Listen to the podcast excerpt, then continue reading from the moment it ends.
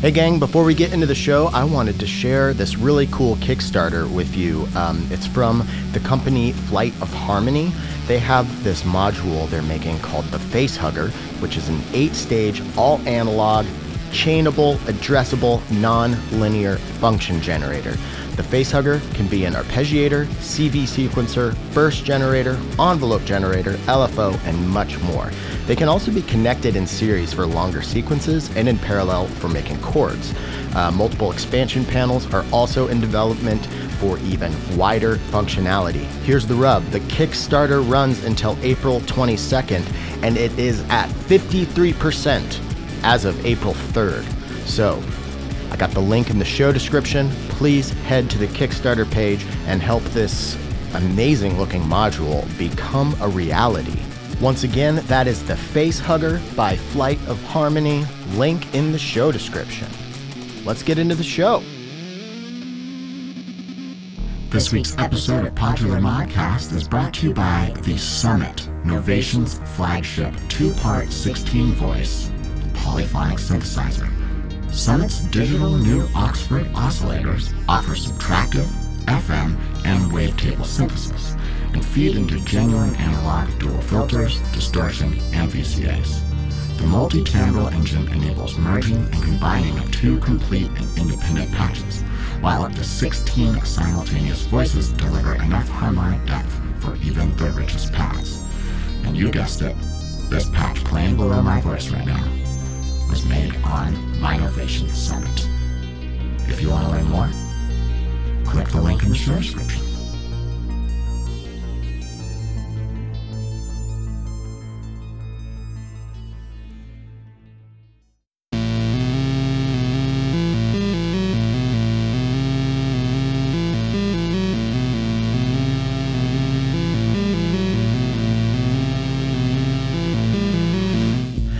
And welcome back to Podular Modcast. My name is Tim Held. I don't know that person's name, but their car is loud. This week we have Doug and Max from Hausu Mountain on the show. I became a fan of Hausu Mountain before I even got into modular. It was right when I was getting into electronic music, so it's been quite a while. Um, and I'm just, yeah, really, really excited to share this with you. Uh, I was very excited to talk with them. They're great dudes funny, affable, and uh, we kind of have a similar talk as the one that I had uh, with Andrew from Beacon Sound. So if you're out there and you're wondering, like, how do you get on a label and how do you approach labels and stuff, we're going to cover some of that stuff today. But before we get into that, some quick housekeeping and some business. I haven't been keeping on top of the Patreon bonus episodes. Uh, it's just it's been hard to find the time, and I've had some technical difficulties and whatnot. So um, I'm gonna be just re- like releasing a, the, a batch of those uh, soon. But I've also just been kind of including the Patreon bonus portion of the show um, in the regular show because yeah, and I haven't acknowledged that, so it seems like I'm forgetting to edit it out. I should acknowledge it. And uh, I should be professional by now because PodMod turned five this month. Actually, technically, it turned five on March 25th, and I'm recording this on March 31st. And I, uh, I should have marked that ceremonious occasion somehow. I guess I am right now. So if you've been here since the beginning, thank you. If you're new, welcome. You've got a lot of episodes to catch up on. I want to say thank you to everybody who uh, has signed up for the Patreon, and also congratulations to all of the Patreon subscribers who were able to get to my post quick enough to uh, claim some of the stuff that I was giving away. Um, it's funny to talk about that right now because I actually haven't done that, but by the time this episode is out, I will have done it. So I can't congratulate you personally right now, but you know who you are, so congrats. I also want to take a moment to shout out After Later Audio and thank them for their continued support of Podular Modcast. If you have any questions about their original designs or the Mutable Instruments Classic line, head over to afterlateraudio.com, link in the show description. I also want to take a minute to say thank you to Bastl and Casper for sending me the Aikido. Um, it is an amazing module, VCA mixer with side chaining capabilities and envelope generation. Um, and they have the spectral envelope, which actually, um, you know, you can use your, your bass, your mids, or your treble. Uh, so it basically, it creates an envelope uh, off of whatever frequency range that you select. Um, so that is really, really cool. And I did mention this last week, but I thought I would throw another shout out to uh, Waveform Magazine. They have a new uh, issue out. I almost said episode. Um, if you're not subscribed, again, link in the show description. A lot of cool features in there. Um, I'm just uh, so stoked that Ellison and, and the team are, are still hard at work on this amazing print publication that brings us uh, interviews and reviews of gear and music uh, revolving around our community. So, once again, go check that out. And I'm very excited to have you guys on, Doug and Max from Hausu Mountain. Um, hey, what's up? Cheers. Hello. Thank you for having us today. Absolutely. Um, I got to warn you, I did mention before we started recording that I'm a little out of sorts today. And I usually don't like to talk about this kind of thing, but it also doesn't happen often. But I'm a little hungover today. And the reason is because I stopped drinking beer over a year ago. Like, as far as my main drink, I usually just do vodka and soda. So I'm drinking like 75% water when I'm drinking. Right. And Yep, because yep. it's been so long, I had like three beers last night and it wrecked me. It just, oh, beer is man. no Three joke. beers. man. That's it, huh? Well, they were like there. Two of them were hazy IPAs, and they were a little more stout than I was used to. So uh, I'm a little slow on the uptake today, but uh, probably edit this part out. There's no real reason I should have shared that with anybody. But um, I uh, I just I want I, to. I, I also I want to say I quit drinking beer like maybe a couple of years ago, yeah. and I just I just can't handle it. It's just like it's like liquid bread in your body. It's yeah, it's just so thick, and uh, yeah, you're just you know you can drink a bunch of glasses of water at the end of the night, but if you're not like drinking it spur like throughout, it's uh, it's just I'm getting too old for this shit, as Danny Glover would say. yeah, Um, for sure. That's just like everybody with everything. I mean, it's like uh, you know, you you'd stop going to concerts and like going to the concert wrecks you. You stop uh, eating meat and then going eating the meat wrecks you. Like everyone is a Yeah, creature totally. of routine. and just a quick aside, like I um I see your waveforms forming at the bottom. I Uh-huh. don't see a waveform forming for me. I see. oh, your I see your waveform, waveform. So you You should. Yeah. say waveform? Okay, then then we're all Yeah, good. I, we I just wanted it. to, just wanted to confirm that Yeah. like my wave is formed. Yeah, your wave your, is formed. your wave is forming. Um, so I want to start off by saying that uh, you know my my journey into electronic music came pretty late in my life. I was late twenties, um, and you know it started with like your Daft Punk and your Justices, but uh, I I liked that stuff, but I always wanted it to be weirder, and I was like, is there weirder stuff out there? And turns out, yes, lots of it. Um, and actually your guys' label was one of the early like bandcamp labels that i found when i was a budding electronic musician so this predates modular um, and i actually went down and grabbed these i got the uh, bang bros uh, the radiator Oh, hell grays yeah. davy harms uh, so i got 41 42 and 43 um, and i think That's old school. well beyond that you have a pretty immense catalog um, how many releases do you guys have now by the way I think we Um, hit like 130 recently. Wow. yeah, we're shit. we're we're like working on ones that are in the 130s in terms of That's the catalog, crazy. catalog numbers. Yeah. So you, I mean, Yeah, it, it, I, I, I found your, I found your guys' stuff, uh, you know, before I met my wife and before modular. So it was, you know, it was like another life ago. So, I mean, this, these had to have been close to 10 years ago then. Um, so how long have you been doing the label? This is the 11th year. Okay. Wow. Um, uh, so I guess we're, we're at like 10 and a half now, um, or so. Uh, and yeah, I mean, it's, um, it started off pretty slowly. The first couple of years were just a few releases a year. And then in the more like 20 2014 zone, that's when we started to release a lot of stuff. And now we're maybe a little bit slower than we were a couple of years ago. Um, before we get too much more into the history, that I'm that I'm kind of curious. Like, is that pandemic and you know cassette reproduct you know uh, production related, or is it because you're more discerning and put more into uh, individual releases, or or is it I mean, because you've been doing it for ten years and it's just a lot of work? I would say that the last thing is probably the closest to, to the truth, but but if And anything, the the pandemic was kind of like we did more stuff during that because Yeah. we, I mean not like not not like the most ever like not our like peak, but we definitely had a steady one or more releases a month during those couple of years. So Mhm. yeah, Doug, do you want to elaborate? I would say it's more like personal life related that like um you know I got married this year we Congrats. we don't live together anymore um it's just um it's just been a we both moved in the Wait, last you- couple of years Wait, you and Max don't live together anymore. Yeah, yeah, yeah. It sounded like guess you it yeah. talking- sounded like you said you like and I got Carrie. married. Yeah, Yeah, I yeah, got married no, this year, but we're no, No, longer Max, living together. Max, Max and I are no longer uh, cohabitating.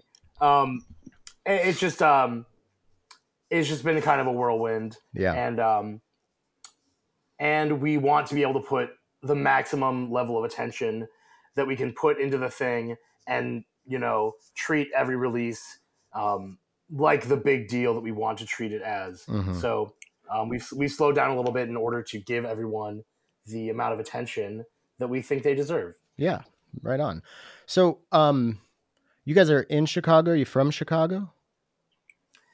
Yes. Yeah. Um, we're, we're both in Chicago on the north side, and um, we both grew up in the suburbs. Okay. I went to uh, Kalamazoo. I went to Western in Kalamazoo for grad school and popped over to Chicago a few times. Um, but yeah, I like that. That you know, Chicago to you know, uh, Ann Arbor kind of section of the Midwest and up you know up the coast of the the lake. You know, it's it's pretty. and nice. and Cle- I would say Cleveland to Ann Arbor to. Oh, I thought you were talking about like musically. You were talking Oh, about like no, I'm just talking about yeah, physically. yeah, beautiful, beautiful, like, yeah, beautiful zone. But but but you saying Ann Arbor made me think of like just like the the like uh midwestern block of like Cleveland, Ann Arbor, Detroit, like Chi- Chicago. Mhm. Releases a lot of like freak music, you know. Definitely, yeah. I was out in Ann Arbor a few years ago, just before the pandemic, for like this um, instructors um, school because I teach at an electrical apprenticeship every once in a while, and uh, yeah, I just like walked around and found all the record shops and was really delighted to see like just how many like DIY cassettes and stuff were available at all of them, and it seemed like uh, for for a pretty small college town has a pretty vibrant music scene and has for a really long time. Yeah, like uh, the Wolf Eyes crew. Yeah. a lot of them kind of originate originate in Ann Arbor, and our good homie Jim Magas used to live there. He was like a, a current Chicago guy who is like deep in the history of that kind of like, you know, noise diaspora of Michigan and and Chicago and stuff. Right on. Yeah, when I was out there, I was more like an indie kid. I was I was in some bands in Kalamazoo and actually and I I found out about the band Lightning Bolt because this band that I was in was opening for them and I had no Oh. idea what the hell was going to happen and when they started uh, like that just that was one of the one of the formative moments that kind of started breaking my brain out of more like uh you know mainstream and digestible you know easily digestible music um And you are not alone in that. I mean, Lightning Bolt have broken many brains. and yeah yeah set set many people onto new courses. I'm sure. You know? definitely yeah yeah They've heard a lot of necks from the people in the back trying to see them too. and and the head banging also hurts hurts Yeah. the necks. you know, yeah yeah. yeah There's like a lot of pros and but a lot of like a lot of necks hurt by lightning bolt. And Yeah. wonderful music. and eardrums one of the loudest bands i've ever seen and it's two people it's it's nuts but um yeah so uh, how did you like i want to hear the origin story here of of the the label here how did how did that go who, who like why did you guys start a label um yeah what like how'd that go Doug, this is all you, baby. Max, I think it would be fun if we trade off every sentence on this. I think All that's right, kinda- go. i'm okay, interested okay. i like this right, you So, start. How about not? uh, How about not sentence, but like small patch. You know what I yeah, mean? I, I like that. I It think could that's a, it could a fun way be to do it. it could be multiple sentences. You know, yeah. All right, so Max and I, we were both students at Northwestern University. Um, I was hosting a party at my house, and Max showed up, and we became best friends in about two hours. I had him cornered in my bedroom, playing him my guitar, and we like started a band a couple weeks later. Um, and while we were at Northwestern, we were very heavily involved in the radio station, um, playing all kinds of music. Um, we had a show together where we did all video game music, Oh, nice. um, which was very fun.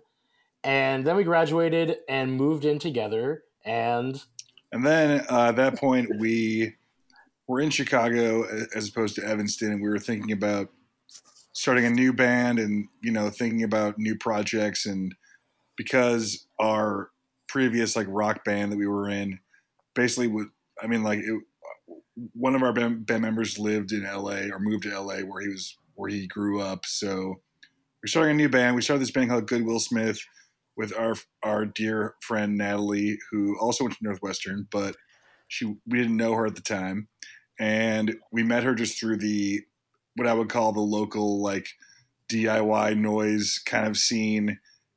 But our first inklings of that, essentially, like you know, we were like meeting people in that world, you know, actively, and we started this band, and we started Hausu Mountain because we wanted to release that band's music and the music of another project of ours called The Big Ship, which was primarily helmed by Doug and our friend Aaron, who was our roommate at the time.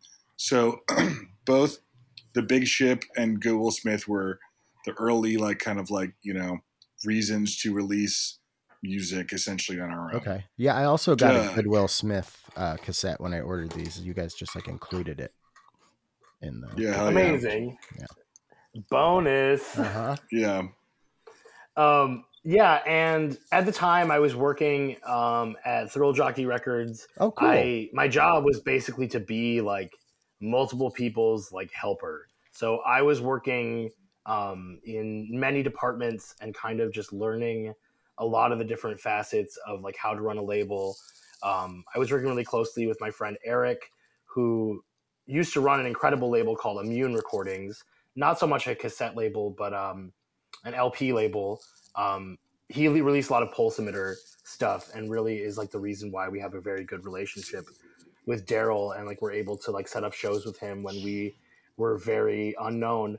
Um, and he taught me a lot, and you know, Max and I just kind of decided to treat it like it was super serious from the beginning. Like every single release, like making a big press list and like keeping on getting more and more writers and like not um you know not treating like cassettes like they were just like these um tiny little things but trying to present it the same way that like independent labels were presenting their albums Mhm. um and really just like being persistent was what we did for many years just like continuing to grow the list continuing to grow um, the people that were ordering from us and um, just really trying to do it always just the two of us and um, have as few external parties involved as, as we possibly could It's yeah, and. I, I would,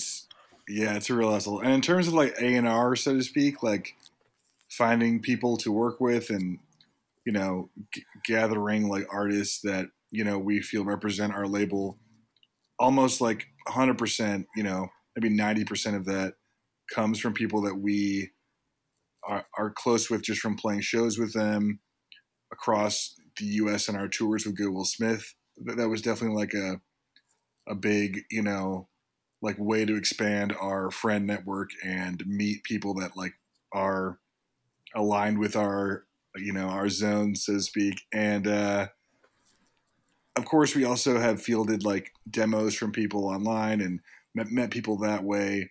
But that's that's like a far like smaller branch of it. So Mhm. we definitely keep it in the family and keep it pretty, you know, like close to to our like friend group and Right. Yeah. also can and also continue to work with artists like over and over if we can if they're still Mhm. down like we, we just keep it rolling you know Yeah.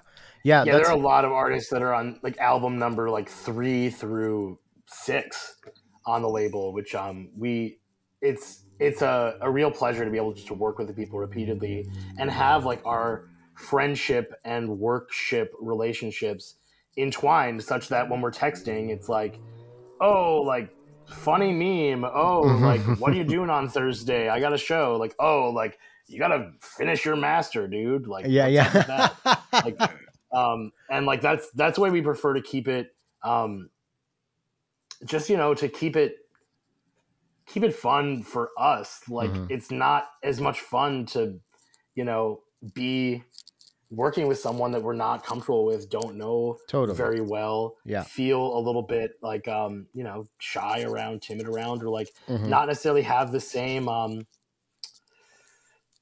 expectations or you know i don't, I don't know yeah. that that brings up something that I um I don't know if you caught it, but I had uh, Andrew from Beacon Sound on last week, um, at the time of this recording, uh, and we talked a lot about. I get I get a lot of emails from people, you know, over the, the span of a year asking, you know, like, hey, I'm trying to release this album and I've worked some people I've had people say like I've been working on this album for 15 years and because they've been working on, you know, or you know, anywhere from that to a year or whatever, but either way when people have a finished album, they've put a lot of work into it and they want people to hear it. So I've had a lot of people reach out to me and ask like, "Hey, how do you get on a label?" And most of the time I tell them that right now, like, you know, you could make a little dream list of who you'd like and send stuff out, but I would just like kind of go forth with having it in your head that you're going to self release it and do it because the amount of time that you put into trying to find a label is going to be really big, especially if you have a day job and everything. And that's time that could take away from your creative, you know, process. And sorry, I'm really rambling, but the, the cap on this, the reason I bring this up now is because like you guys said, you know, it's mostly like your little, your little friend group, kind of a circular, like um, a community almost. And I, that's what I tell them. I, a lot of these smaller labels, like they, they started them because they couldn't find a label and then they started releasing their own stuff and then started releasing their friends stuff so it's going to be really hard to get their attention and it's nothing personal and it's that's that's just kind of how it how it goes so like embed yourself in a scene or start your own thing you know but would you guys have any A hundred percent. Well, I would say that the idea of quote unquote getting on a label really means anything anymore at all, you know? Mhm. And it's like, like you were saying, it makes so much more sense for you to have control over your own art and self release it, get it out there. And then that's how you start having people notice you, listen to you, want to become your friend, and say, oh, like maybe, maybe I'll play a show with this person and meet them in, in real life.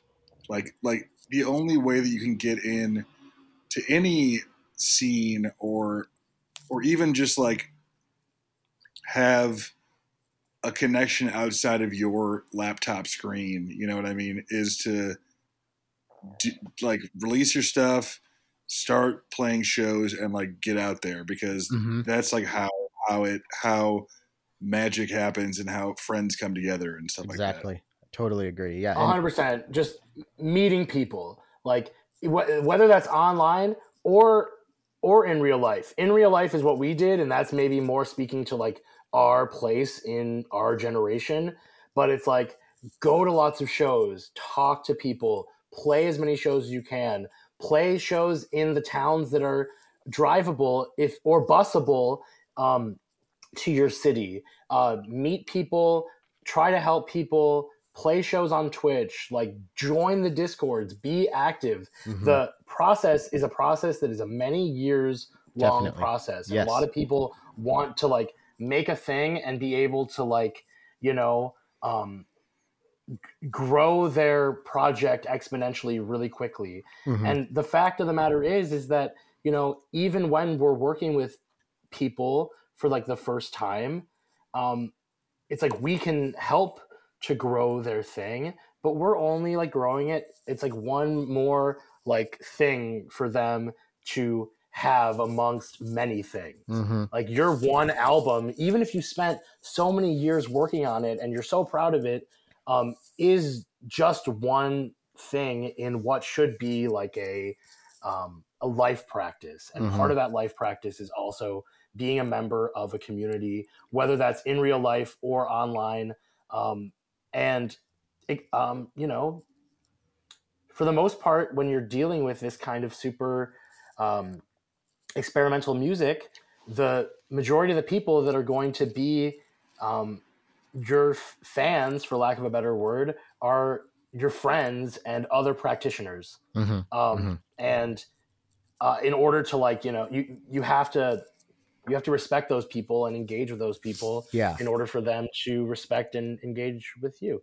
yeah i think to to kind of like uh just like build upon what you said especially going back to the uh you know it's it's a many years process um you know i i understand the the excitement of having a uh, a, a finished record especially if you're very very happy with it you really want the world to hear it and there's just no real um feasible and actually like beneficial way to to fast track that process. And and and again like to go into like the into a community and like you said try to help people and stuff like make sure that you're going into it with the intentions of i want to join a community. I not like i want to network make connections so i can get my shit out there. Because that's like the that's like the fringe benefit of becoming a, a part of a community. Um Well, and those people are instantly recognized, and it's just like, oh, this guy's a turd. Like, Right, This, yeah, this yeah, just yeah just be cool just don't be a turd to- yeah,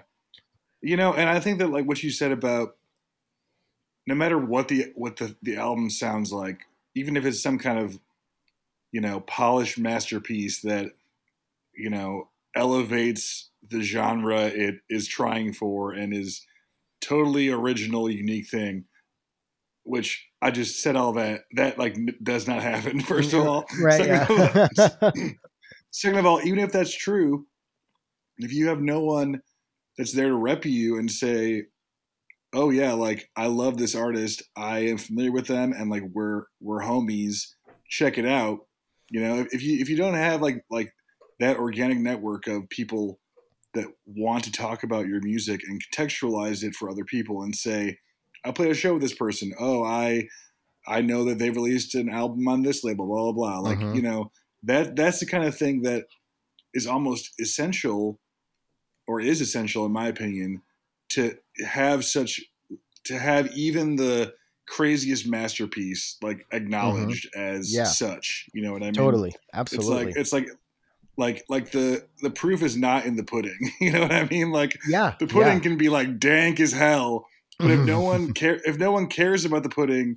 and has never like doesn't know how to contextualize it it's it's rarely gonna like you know make them sudden make that person suddenly be like okay this person's Right. a genius. Yeah and forever they're going to be successful. They're going to get on Right. warp records like tomorrow. You know what i mean? Like like that Right, like that like that never happens you know? Yeah i think um oh god i lost it. I had something that i thought i think was good but it just like um god what was it uh well hopefully it'll come back soon but um god damn it i'm i'm my If add the- brain's If, not if I gonna can give let like a me parting yeah there you go I yeah give like yeah a parting advice word. Like it's just like again, take it slow.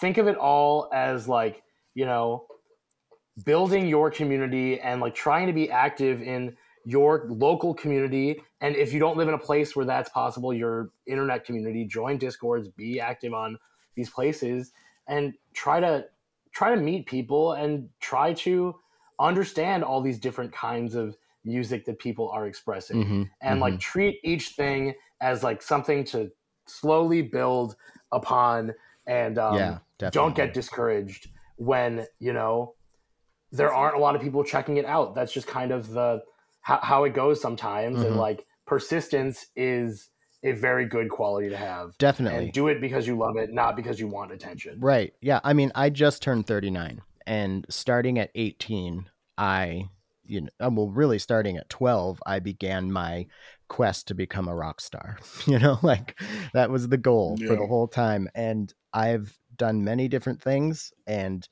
had, you know, different levels of whatever you could call success. Um, but yeah, it took me until you know 35 to start this podcast. This is by far the most successful thing that I've done.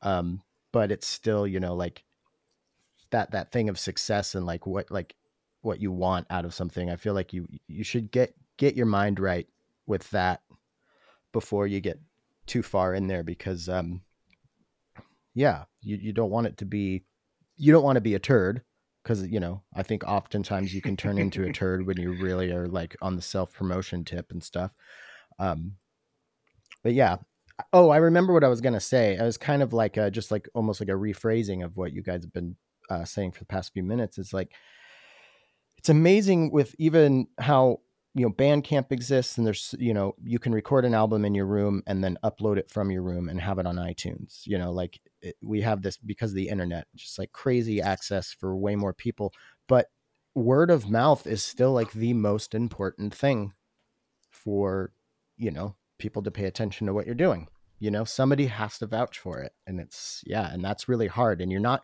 you're not going to get somebody big to vouch for it on your first release if you don't have a good uh, cv built up to this point so like you were saying uh, doug you know it's like these small steps. Hmm and yeah honestly i feel i feel badly for um, people that might be starting now because 10 years ago there was so much of this um, this very rich blog ecosystem mm-hmm. where we could get people's attention that was like i don't know i remember one that was like you send people cassettes and they like pair a beer with your cassette and like you know there was just lots of these blogs that people were actively checking out and like was a good avenue for this kind of like very um just like peer-to-peer uh networking dash like promotion that like could help you sell your 100 tapes Mhm. and a lot of that's gone now um, and it's more like you know who do you follow on twitter like can i get the attention of this youtuber Mhm. um, it's a little bit more it's a little bit weirder yeah so yeah i don't know I definitely agree with that. Um, I, I and that kind of makes like that leads me to something I wanted to ask you guys about. Um, because like I have such deep respect for, you know, people like you who do what you do. You're you're keep like thanks to Bandcamp and people like you guys. There's still, even though it is hard to get in there and cut through the noise, there's still like a place for us because Spotify isn't really the place for us, you know, and I'm wondering like with the kind of that there was a like a weird heyday when the inter- the internet like peaked as far as like musical promotion and and like actually being able to to get cool stuff happening with your music and then it got super saturated instantly and then it lost its efficacy. So like currently what how what what's like what's the approach? How like what is, what do you guys do to promote a, a release and how like how do you try to get your label uh you know people who don't know about it yet aware of it and, and whatnot. I think that there are like numerous avenues that might not be as obvious to someone that is, you know, thinking about releasing a record and the milestones or the touchstones that make it a success outside of sales are things like reviews in notable websites or, you mm-hmm. know, like being mentioned on a YouTube review, like Doug was saying those things might seem like milestones to a lot of people that are looking in on the system like through the window but also for people that that receive those things that receive a review or so like whatever that might be enough for them. And they might say okay cool that was a success. Like i got some clout or whatever but that's just like the very tip of the iceberg and there's so much more that actually equates to real like organic and holistic like what i would describe as success. And a lot of that comes through social media like through twitter and instagram and stuff where people can comment and, and actively talk about and be involved in the life of a piece of art outside of maybe like institutional perception so to speak and also discord is a big one that that's definitely been like you know i mean in some ways discord is different because the people in the server know that they're there for the thing they're Mhm. already fans so to speak that creates an even like kind of like more beneficial and nice community where people are all already friends, so to speak. They're already oriented around one subject or one label or one artist, and like it's easy to just create connections there. But also just you know posting about stuff and having it not be into a void, have people discuss it. Definitely. You know, Yeah. meet- talk to you about it. Doug, do you want to like add to this? Like, I- yeah, I would say like those things are all super important, but I think that the most important thing is the direct communication that like getting in touch with our customer base through um, the Bandcamp messaging platform. Just Oh, like the fact that I can just like when a new album comes out, send an email to every single person that has ever downloaded any of our things. hmm Like after that email comes out is when we see the biggest spike of clicks Mm-hmm. and purchases 100% and the uh, the mailchimp newsletter um, to a, a smaller degree but is the same sort of thing like those are I just signed up for sort Mailchimp of yesterday. I I'm so Yeah, and, bad I- at yeah. everything, like business wise. Like, I'm just very the all like the success of this show is all um the foundation of that. It's all built on the fact that there just wasn't a weekly modular podcast, and then modular was getting very popular. Like, I just right time, right place.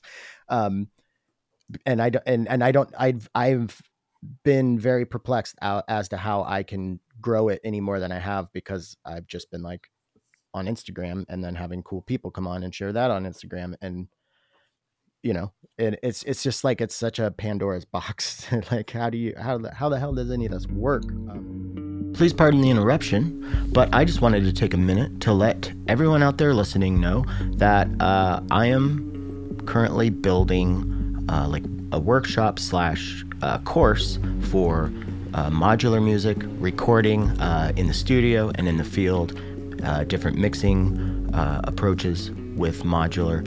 Um, so if that's something that sounds interesting to you, you can DM me or you can send me a message at podmodcast at gmail.com. So we can do the lessons via Skype or Zoom if you are not in the area. But if you are in, you know, the Tacoma, Seattle, or Olympia area, we might be able to find some time to uh, do in-person lessons.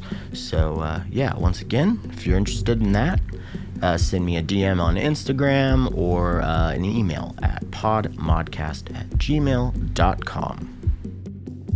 This week's episode is brought to you, as always, by Patchwerks Seattle.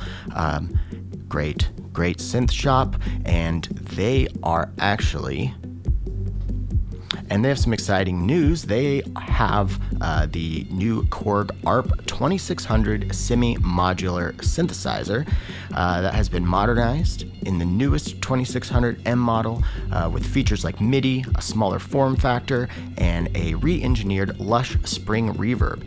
And it comes with a custom road case as well, so that's a pretty big deal. And that is available at Patchwerks. And something else about Patchwerks that I have utilized many times is it is a great place to bring in your vintage synthesizers and music gear on consignment, uh, or you can do some uh, trade for, you know, store credit. You can shop the great selection of used gear where hidden gems and great deals can be found. I have found so much cool stuff in that used section. Um, Patchwerks is located in the heart of the Wallingford neighborhood in Seattle. You can stop by the showroom to play vintage synthesizers and shop new and used gear. It's not only the best synth shop, you know, for Eurorack and everything else in Seattle, but it also has a ton of live events from in store showroom sessions with local artists to in depth workshops and classes. You can visit the Seattle showroom to meet all these people and see, you know, can I get into a class? When's the next event? Or you can head over to patchwerks.com. That's P A T C H W E R K S.com. And here's another cool piece of information if you are shopping online at Patchwerks, free shipping for orders over $75. And then one last thing, they are updating their showroom hours. So Patchwerks will be now open Thursday, Friday, and Saturday from noon to 7 p.m. and Sunday from noon to 6 p.m. So it will be closed Monday through Wednesday. Once again, that's patchwerks.com. P A T C H W E R K S. Well, I would say that like one thing I would want to like say as a disclaimer or like an asterisk here is that when we talk about things like promotion and reach and like quote unquote success or popularity, all, all of that really only like matters as a marker of the fact that people are having fun and enjoying what you do. You know yes. what I mean? Yeah, It's that's like- it's like important to that- learn early too. I think. like that's like artist like like like we don't give a shit about numbers or popularity or any of that like we're just happy that people are are listening to what we do and are pleased by it and enter- entertained and Mhm. you know maybe have their minds expanded or or you know change their perspective on art or music or whatever like that Right. that's like well, that's the only thing that that matters at all you know Yeah.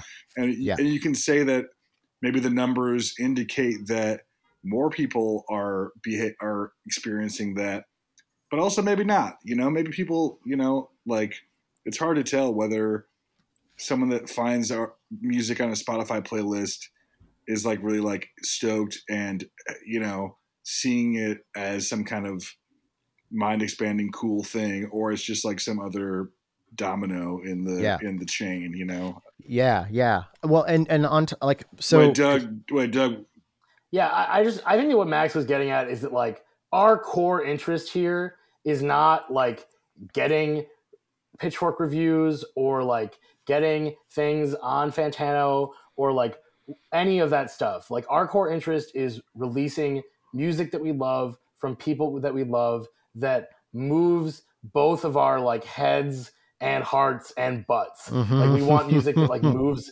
moves our bodies and our minds Mhm. and um and we've learned over the last decade like how to deal with the sort of like music industry machine in a way that like is um the least grody to us Mhm. Yeah, in totally. an effort to try and give these artists that we love the maximum platform that we can with the time and resources that we have Mhm. Like, Definitely. we, yeah. we we we we love it when like the things get a big review or like an interview feature or whatever because we know that more people will get tuned into it but like all of this is just like stuff that we engage with because of like our love of the music like it's Right. not like the love of the publicity or the love of like reading other people's opinions Yeah. about it And like th- all that stuff is lovely and nice and like we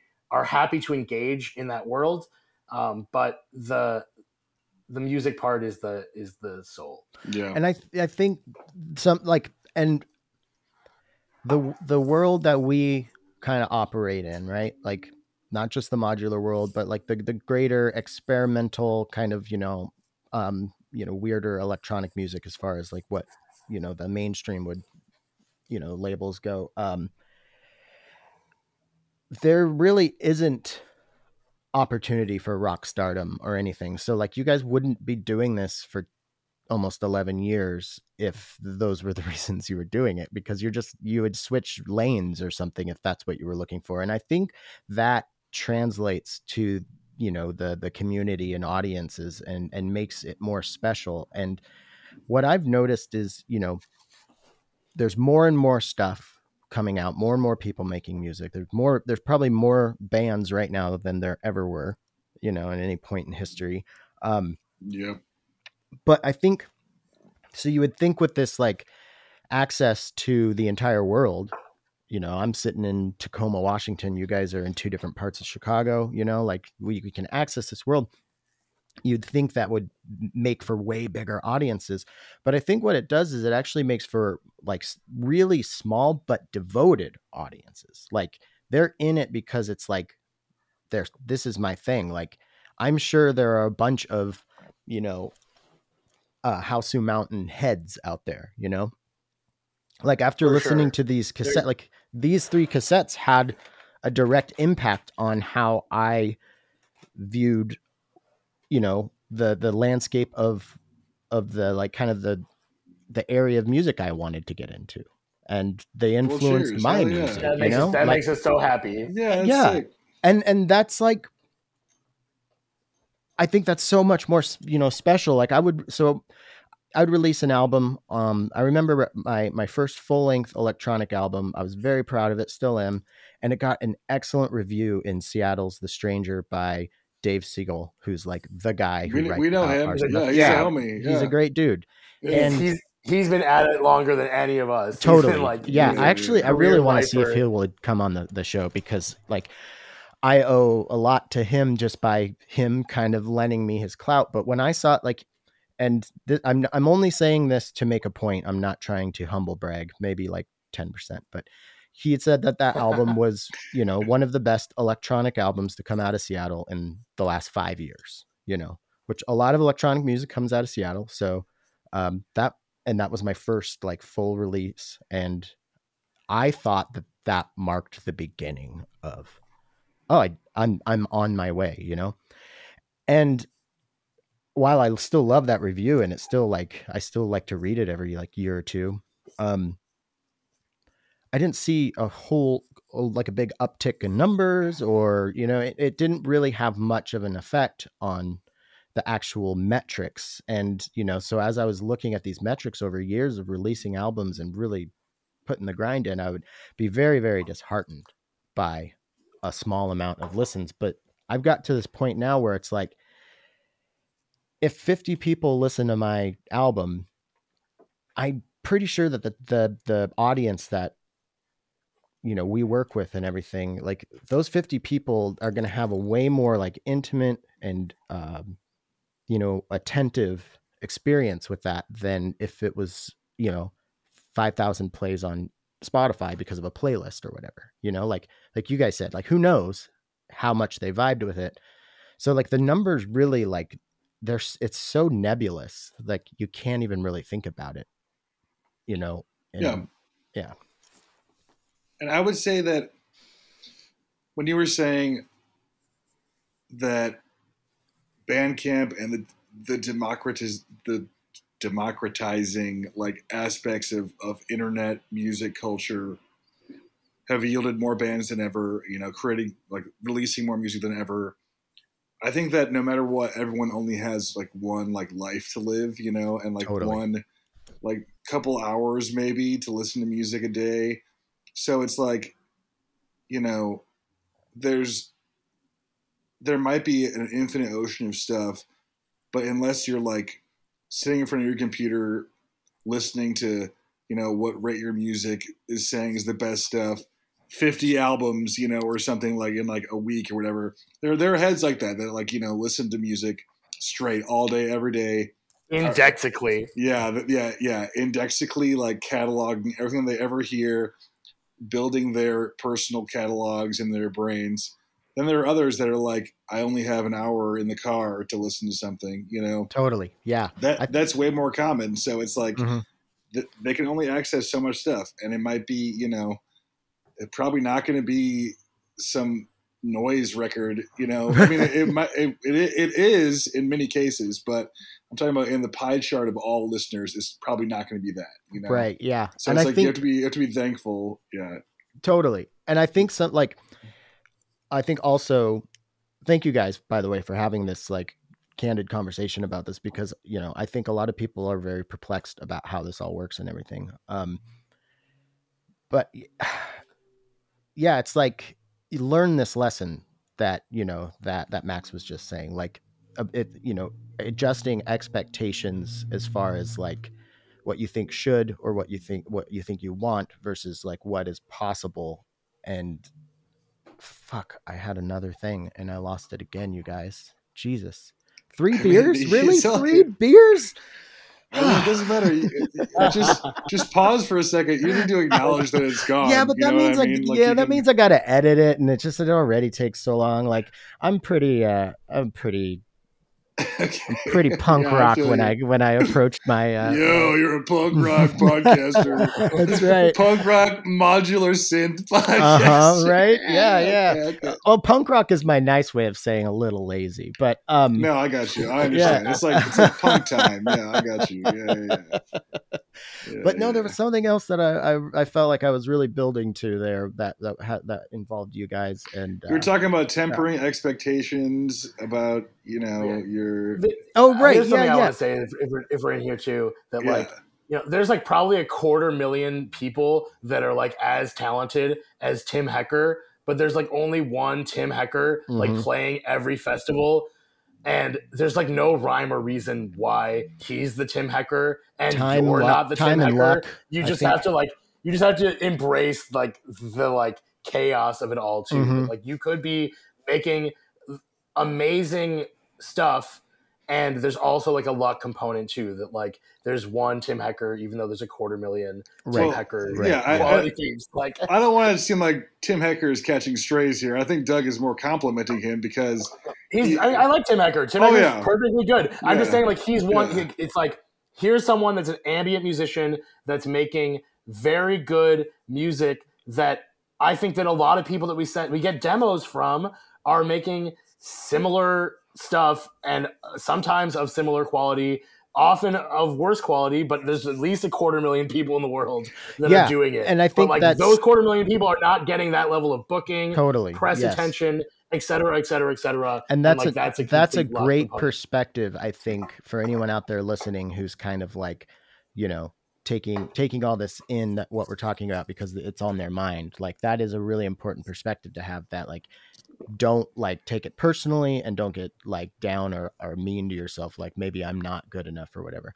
But i do remember what i was going to say like with like the the the time you know there's only so many hours in the day i do a weekly podcast an hour long and you know i make all these videos and i make all this music and i mostly like not mostly but a huge part of why i wanted to start the podcast was to also just like try to promote my stuff and and then I, I would get really bummed because I'm like, oh man, my only my podcast gets good numbers, but my releases and videos don't. And then I'm like, it just struck me. I'm like, how much Tim do you expect fucking people like if they're taking me in for an hour and I'm doing these big long rambly things like I am right now and not editing it out? stuff, are they really going to take the you know it's like and it's it's not personal it's just like you have an attention span as a human and entertainment is a small portion of what you can devote you know that to and uh, yeah i'm just waxing uh no, no, I, I, I would agree with you. here Wait, and just to, just to tie a ribbon on this,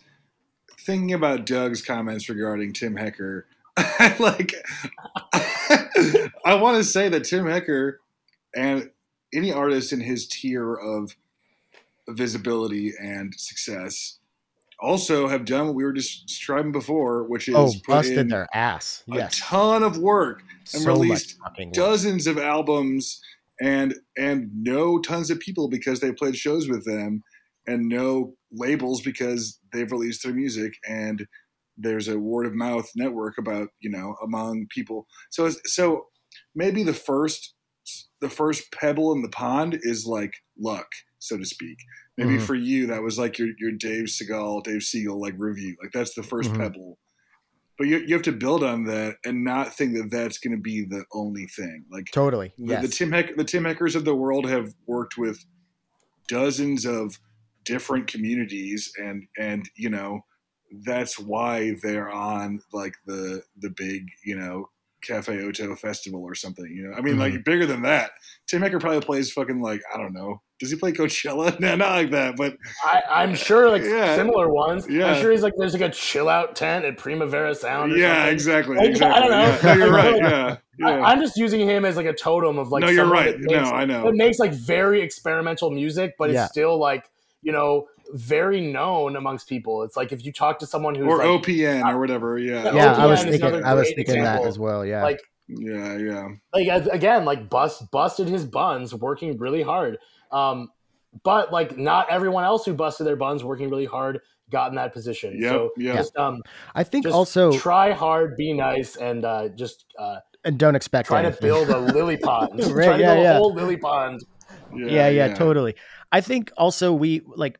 I, I'm assuming you guys are close to my age. Um, like, well, I guess I'm getting to the age where that might be kind of insulting. Can I? I'm, I'm old you guys- 33. Doug is 35. 34 going on 35 yeah. Okay, okay, so we're close, but I still think you guys fall under this umbrella to where like with with for me growing up, you know, there was behind the music and there was, you know, MTV interviews and everything and there, there was you know there's there's a mystique to rock stardom and like people didn't get you know we didn't have interviews like long form like this uh, where people were really candid so everything kind of just like seemed truncated and instant and like yeah we made this record and then we became the hugest fucking thing in the world and it's like so i think uh, you know a generation of people me i'll, I'll speak for myself because i was a bit dense as a kid um I thought that all I had to do was get really good at, at music and then people would find me. And that has never been how it fucking goes. So like Well, that kind yeah, of yeah. to this work ethic thing. You gotta fucking grind constantly. I mean, I'm thinking about like you know if we saw a real behind the music of bands, you know, as far back as rock music existed, like you know, fucking Jimi Hendrix or Led Zeppelin, like they they they didn't catapult to instant fame. Like they probably, I mean, they, we know that they put in tons of work. And Mhm. I think of like you know, to use a more modern example, like I don't know, like like in the early '90s when like nu metal was kicking off, and like bands like Korn and like you know, like all their ilk they they were suddenly thrust into a national spotlight instantly, and something that came out of nowhere.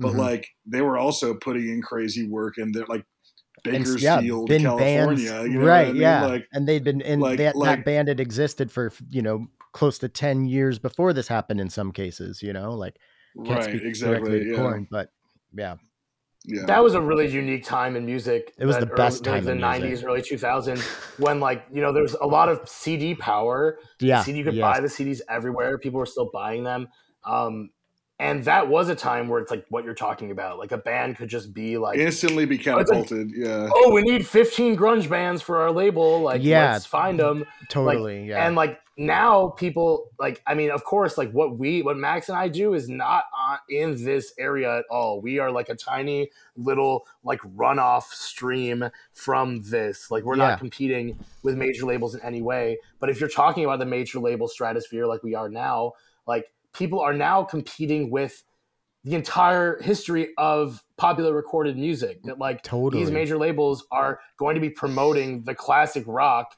as much as they're promoting the new music, if not even more, Mhm. because Yeah. it's just like this giant IP that's just generating income. right? Yeah. Why do I need to Yeah. find the new band this year when we're still going to sell X copies of Dark Side of the Moon? Right. right, and also totally, there's yeah, going to yeah. be movies made. There's gonna be movies made about Queen, about Elton John. Uh-huh, right? Actively. yeah. so there's cross pollination where, like Doug was saying, like uh, you know, Atlantic Records probably fucks with Queen like thirty times more than they would like whoever they would sign. yeah, you know, like yeah, to be God, that- their new. Yeah, yeah. That Elvis movie was So a real piece what we're of getting shit. at is if there are Um, any podcast listeners that uh, can fund making a movie, Max and I are both very good actors and are happy to play ourselves. I want to make yeah, I want to make a short film. Maybe I should come out to Chicago and we should make some weird shit. Um, I mean, why like why stop there? Like we can have this be a double VHS Titanic. Fuck sort of yeah, thing. dude. yeah, hell yeah. you're yeah. um, well, this is yeah. flying by, and we haven't really talked a whole lot about you know Hausu specifically, but I think I mean I hope you guys are okay with that. But I do want to like kind of shift oh no, towards no, that. this has been fun. Yeah, cool. Um, but I do want to shift towards that because I want to say one of the things that I really, really fucking love about uh your label. I think you guys are really fucking good at this. Is you have you have created and um you've created and cultivated and like tended to a very very specific little universe that is your universe from the artwork to the type of music that you release to the the videos and like you know there's there's a level of of humor that's almost kind of like post Tim and Eric kind of um and and word. Yeah, yeah i just uh i was trying to formulate a question with that but yeah i just i feel like that i love that aspect and um i was just wondering if you guys could speak to that because i know it's intentional it's just it's way too like obvious and well constructed to not be intentional Doug, do you want to start with this? I don't really think it's like intentional intentional. It's not like Max and I have like a meeting where we're like, okay, like what what character do we add to the HausMo universe? Like, Mhm. oh, it Right. needs more rainbow squiggles this time. Like, I don't know. Yeah, it's yeah. not like that it's just more about like our our like core interests and values Yeah. kind of Yeah. colliding that like i mean um you talk about tim and eric we love tim and eric and like i don't know i see tim and eric as being part of the same sort of lineage as these like It's the it's a little blurry i can't quite see what we're looking at terrible, terrible tattoo. Of Tim and Wait, Eric. what is it? It's the Oh, cover. tight. It's Hell it's the cover of uh season three DVD. So it's like already a really shitty piece of art. And then I had my friend who was just starting tattooing do it, and it's it looks it's so bad. It is like my worst tattoo, but it's like so bad that it makes me laugh. And it's Tim and Eric, so it kind of works. But Yeah. um, Me, Yeah. me and Doug uh, have met Tim Heidecker and recorded some music with him. Oh, it was cool. actually over ten, over ten years ago, and that came about totally randomly. And he- like we we ended up on one of his solo records, just Oh, like nice. in me me and Doug, and actually the band that we had mentioned at the very beginning of this, our our college rock band was involved in recording with him. And it's not like we would call him like our homie. Like he probably wouldn't even recognize us in the streets, but like but like we we reached out to him and he worked with us just because we were such huge fans, you know. that's so it's awesome. like there Yeah. that that kind of thing happens, I guess, you know. yeah, Like, I've been on you- office you hours meet with your your idols. yeah, Yeah, hell on- yeah, there you go. and I've had Doug Pound on the show. So um, Sick. so yeah, oh amazing We love Yeah. Doug Pound. Yeah, he goes hard as hell. Yeah, I think. But I'm- it's like- we're talking about having him on again um, for the to promote the new season of Pound House, and I'm hoping I can get Brent to join as well, but we'll see. Hell yeah.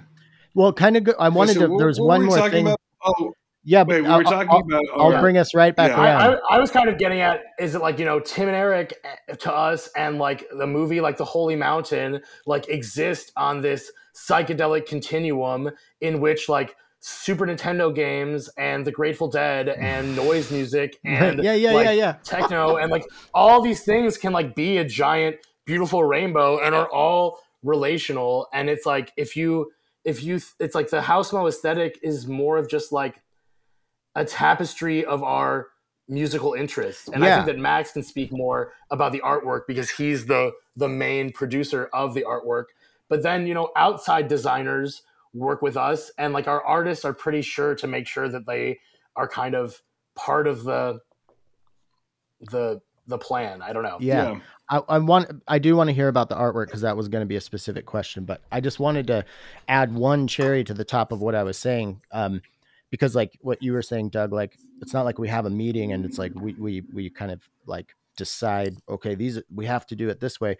But I think something that that I think is obvious to your to your audience or to your your fan base, but it was obvious to me is that it's exactly that. Like you it's you guys are being yourself and you're doing what you want to do you're doing what interests you you're making what you want to make and you just hope that someone else out there resonates with it and i think that's like all you can really do as an artist and and that translates to me like through your aesthetic and everything Yeah, well, thank you. I mean, I think ju- thank you just to slightly modify what you say, I don't even hope that other people relate to it. I don't care. Like, you know what I mean? Like, like I Right. do care in that I want people to be entertained, like I said before.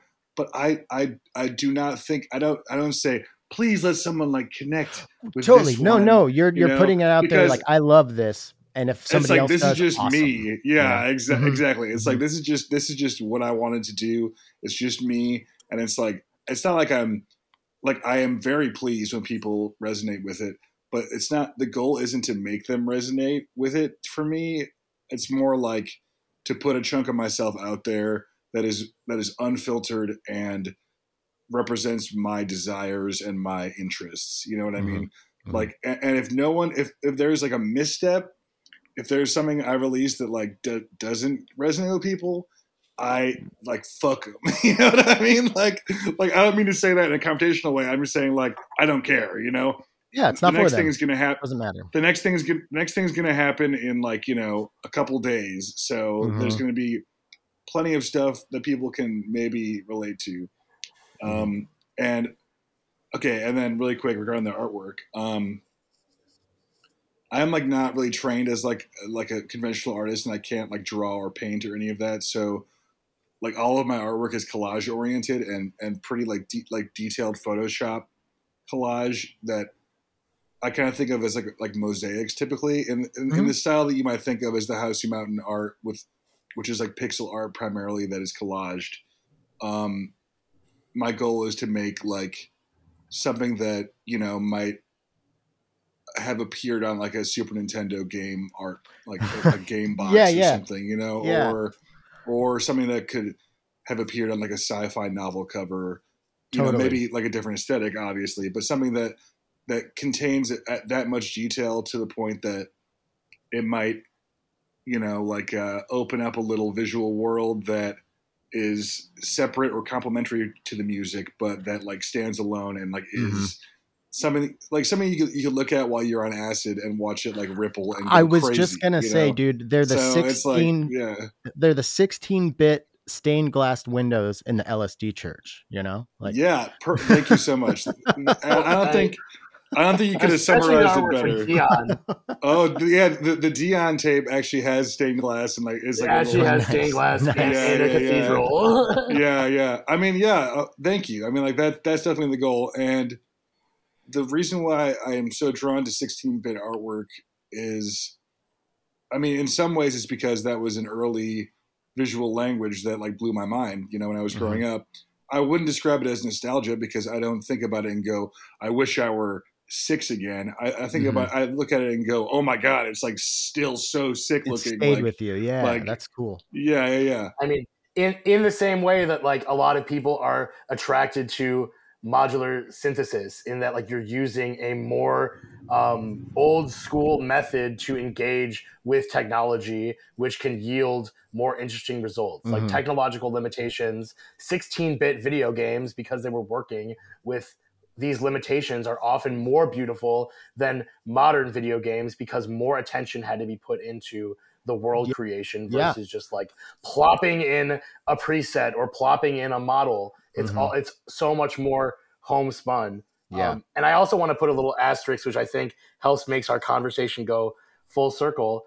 And that in the beginning of the conversation, you were talking about like how your electronic music sort of blossoming um, was a little late to the game. But I want to posit that like almost everyone in our generations, like exposure to electronic music and formative electronic music um, upbringing is through playing video games. Yeah. Definitely. and Max and I have said yes. have said this like repeatedly that like those are a lot of our earliest sort of um, touchstones and like earliest exposures to so many genres of music that we couldn't have even yeah. vocalized. I when we were used that to- young. Or I used to like. yeah, ambient, earliest techno, et cetera, et cetera. Yeah. I would I would make separate save files on Final Fantasy VII, like just to have like a little point where I could go back and listen to whatever Yeah, the song yeah. was that I liked, and then I would just get to the point where like I couldn't get in a fight or anything, and nothing would happen in the game, and I would just let it play, and I'd just listen Yeah.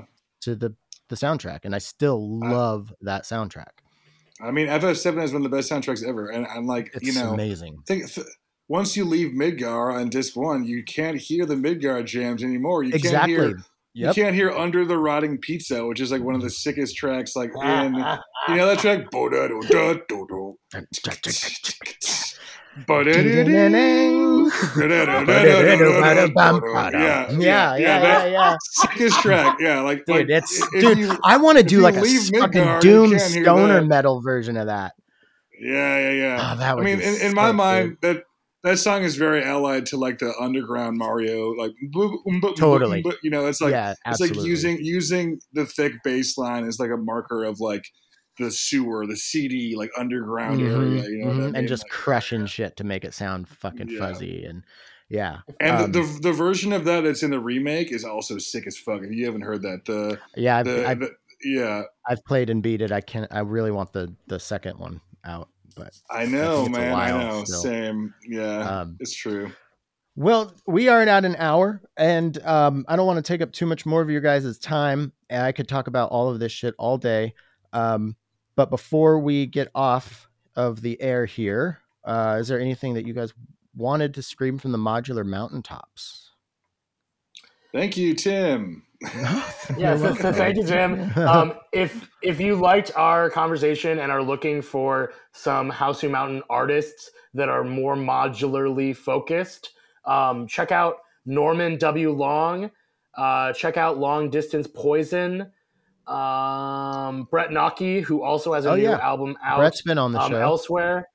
Yeah, Brett. Brett is a d- uh, old friend, deep and Chicago Ged friend. is Ged Um, on oh, some of your And stuff? Ged, yeah. yeah, Yeah, check out yeah. uh, check out M. Geddes, Gengras, um, and check out Quicksails. Those Okay. are our most um, predominantly modular artists. We work with tons of other people, um, mostly in the electronic realm, but sometimes it's just like a prog rock album. Mhm. Yeah. Sometimes it's some jazz. Um, really, just like uh, just trying to keep things like Max has said, just like in between uh, fun and challenging, head, heart, and body.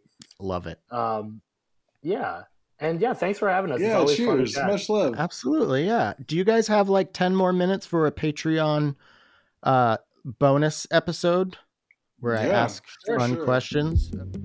All right, that's our episode. Thank you so much to Max and Doug for coming on the show. Also, thank you for uh, coming back to Podular Modcast, or if this is your first time, welcome. Uh, one more shout out to the Patreon subscribers. Really uh, appreciate you. That is, uh, you know, the primary thing keeping the show alive. I could not do the uh, podcast in the current capacity without the Patreon. So thank you. And if you would like to help keep the LEDs blinking over here at Podmod, head over to patreon.com forward slash podular modcast. Thank you to Patchwerks, After Later Audio, and Novation for their support of Podmod. Uh, I think that's about all I got for you. Oh, yeah. If you're interested in taking some uh, remote lessons with me, hit me up in the DMs or email me at podmodcast at gmail.com. This week's secret word is Garlandia. Gar, like a garland, but Garlandia. Until next week.